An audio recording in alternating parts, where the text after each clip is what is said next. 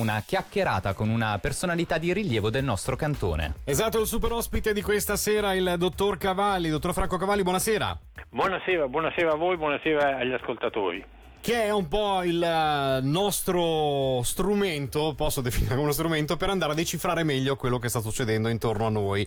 Perché si è parlato tanto del eh, vaccino, se ne parla tanto perché la Russia l'ha già annunciato il eh, vaccino. Poi la Svizzera nel frattempo si sta muovendo, si sta muovendo per il vaccino, acquistando le eventuali dose che verrebbero create. Si parla di 4 milioni e mezzo necessari a 2 milioni e 250 mila persone perché servono due dosi per ogni svizzero in questo caso. E poi la Svizzera, la Confederazione ha anche eh, annunciato di aver precettato in un certo senso la zurighese Molecular Partners. E eh, se eh, questo farmaco supererà i test clinici e sarà omologato la Svizzera avrà una priorità eh, su questo farmaco. Adesso partendo da quello che è il vaccino la situazione è così promettente come diceva Putin qualche giorno fa o è diversa?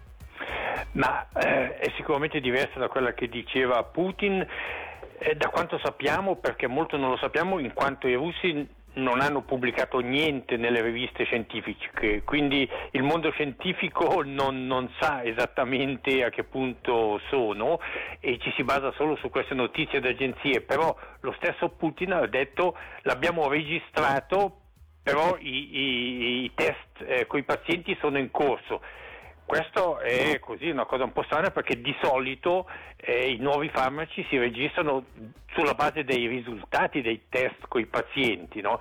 quindi da quanto si può capire ecco, è un po' una buttata così propagandistica, ma i, i, test sono in corso come sono in corso i test con una serie di altri vaccini un po' in tutto il mondo. Ecco. Quindi non penso che loro abbiano il vaccino eh, che risolve il problema per quanto ne sappiamo in questo momto.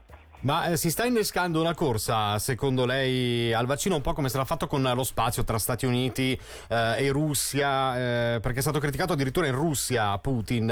Eh, e l'altra domanda è mia, ma non si potrebbero unire le forze per eh, trovare un vaccino e poi produrlo insieme, senza andare a fare eh, una corsa all'oro con il vaccino? Ma si potrebbe anche se poi ci sono tutta una serie di complicazioni legali che farebbero perdere probabilmente più tempo di quello che adesso si sta utilizzando per le prove dei vari vaccini ben avanzati come so, quello di Oxford, quello, quello di Moderna, eccetera.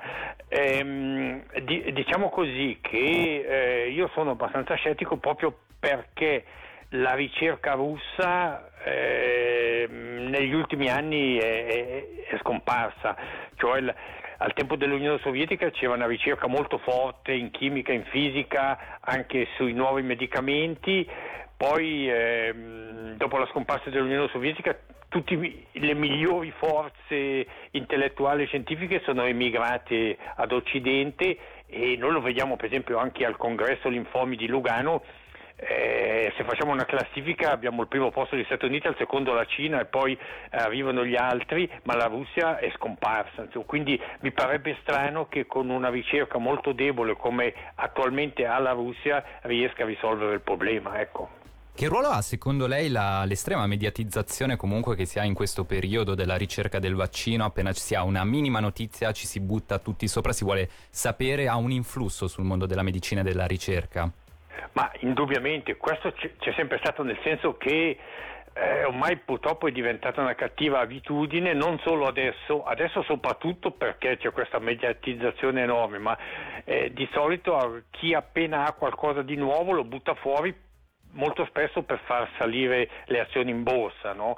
Quindi in questo momento c'è, mm, ecco, c'è anche proprio per l'urgenza della situazione le, le, le, riviste scientifiche che di solito sono molto severe nel valutare gli articoli e nell'accettare di pubblicare qualcosa, loro stesso riconoscono che hanno lasciato passare delle cose che in, in tempi normali non avrebbero lasciato passare. Eh, rendiamoci conto che sono stati pubblicati in pochi mesi un qualcosa come 50.000 hm. eh, articoli scientifici, eh, di cui probabilmente una buona parte eh, non sarebbe stata pubblicata in, in situazione normale. Eh, questo dà veramente la, una dimensione. E la, l'altra domanda mia adesso è la Svizzera. Ho pronunciato prima vaccino, farmaco. Come si sta muovendo secondo lei? Ma eh, in Svizzera c'è, c'è, la Lonza che collabora appunto con eh, una delle ditte più, o, o dei centri eh, statunitensi più avanzati nella produzione del vaccino e eh, la Svizzera si è assicurata di poter avere un certo numero di dosi se eh, questo vaccino diventerà quello ufficiale o uno di quelli eh, ufficiali. D'altra parte eh, la Svizzera si è eh, assicurata ecco proprio notizia di due o tre giorni fa da questa molecola genetica di, di Zurigo eh, un farmaco che potrebbe essere utile ma che non sappiamo ancora se è utile perché lo si sta ancora testando e che è fondamentalmente eh, un, un, diciamo così, la somma di diversi anticorpi contro eh, il virus. Du, um, si è parlato molto a un dato momento nei, nei, nei, media, soprattutto in Italia, di usare il plasma dei eh, pazienti guariti. Ecco, il plasma è una cosa molto voluminosa che, che, che non è però usare gli anticorpi estratti da questo plasma si è dimostrato già utile e questa ditta zurighese sta mettendo assieme una serie di anticorpi in modo da avere un farmaco che possa essere utile per la maggior parte dei pazienti, ma anche qui non abbiamo ancora eh, dei dati sicuri per dire che sarà utile, però ecco, in fondo la Svizzera lì ha fatto un investimento anche a favore della nostra industria farmaceutica. State ascoltando le interessantissime parole del dottor Franco Cavalli, al quale voglio chiedere se è d'accordo se ci ascoltiamo una canzone e poi continuiamo questa chiacchierata. Benissimo. A fra pochissimo allora.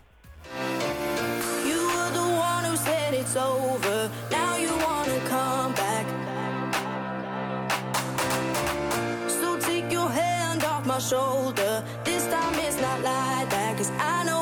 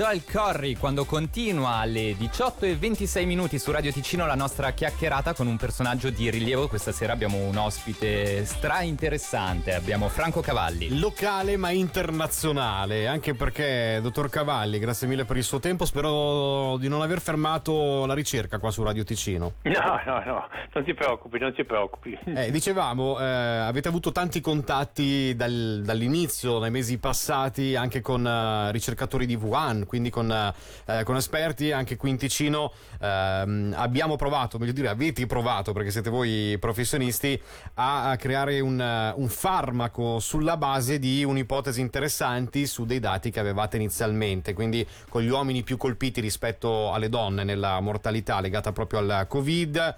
Eh, da quel punto di vista, quello studio che era partito, eh, a che punto è? Ma purtroppo non, non siamo andati molto in avanti Dire purtroppo è sbagliato perché potremmo dire per fortuna, nel senso che eh, abbiamo sviluppato questa ipotesi che usando certi farmaci che usiamo nel trattamento del tumore della prostata potremmo diminuire la gravità eh, dei eh, casi più avanzati eh, di, di, Covid, eh, ma ehm, eh, quello che è capitato è che ci, ecco, questi, per preparare questi studi ci vuole un certo tempo, ci vogliono tutta una serie di permessi da Bellinzona, da Berna, eccetera, e al momento in cui abbiamo avuto tutti i permessi la, la, la prima ondata stava ormai terminando, per cui così abbiamo, siamo partiti, ma per intanto per fortuna qui in Ticino almeno ehm, non abbiamo una seconda ondata, abbiamo pochi casi e quindi ecco, siamo agli inizi, non, non, se dovesse arrivare una seconda ondata, cosa che io spero non, non capiti, ma che purtroppo forse capiterà, allora ecco lì eh, potremo effettivamente eh, vedere nella pratica se la nostra idea è giusta o no. Nel frattempo, come dicevamo prima, c'è una mediatizzazione pazzesca sulla pandemia, eh, su quelli che sono i dati, su quelle che sono le analisi. Eh, io dico, lei sicuramente avrà un occhio molto più attento e molto più capace di leggere la situazione.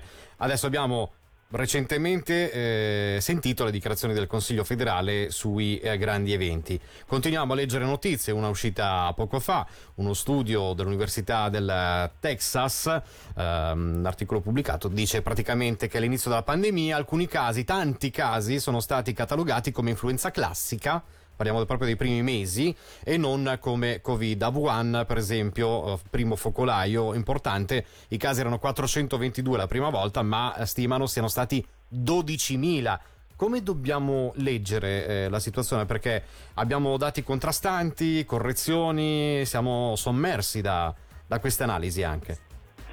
Ma è, è, probabile che all'inizio eh, molti casi siano stati catalogati in modo errato, bisogna rendersi conto che quando è scoperto il tutto eh, di questa malattia non sapevamo niente, anche quando è cominciata l'ondata qui in Ticino si sapeva ancora molto poco e eh, oggi se ci sarà la seconda ondata saremmo molto più in grado di trattare i pazienti che non 3-4 mesi fa perché nel frattempo si è imparato eh, tantissimo. Ora, è sicuramente vero che a Wuhan, ma non solo a Wuhan, basti pensare che eh, ecco, in, in, Lombardia si dice che ci siano stati tutta una serie di casi di polmoniti strane che eh, ecco, retrospettivamente non si può più dire se erano eh, dovute al coronavirus o no perché non si sono fatte le analisi ma probabilmente anche in Lombardia eh, il tutto era cominciato prima quando non si erano ancora preparati a fare la diagnosi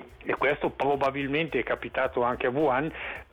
Si dice già in dicembre o magari in novembre ehm, e, e, quindi è, è, probabile che all'inizio si, il numero dei casi sia stato sottostimato ehm, mentre, mentre, adesso, ecco, forse, siccome adesso si stanno facendo tantissimi test, potrebbe al limite darsi che forse magari adesso venga un attimino sovrastimato, no? perché adesso si sa talmente tanto, lo si cerca continuamente che magari si, si, si, eh, così si diagnostica anche qualche caso che poi magari non lo è del tutto. Ecco. E questo può essere perfettamente così. A bruciapelo perché abbiamo 10 secondi è d'accordo sulla scelta del Consiglio federale sui grandi eventi? Ma io sarei stato forse un attimino più eh, prudente, proprio perché ecco, abbiamo visto i dati di, di, di ieri, eh, erano simili a quelli di aprile, quindi eh, già ci sono molti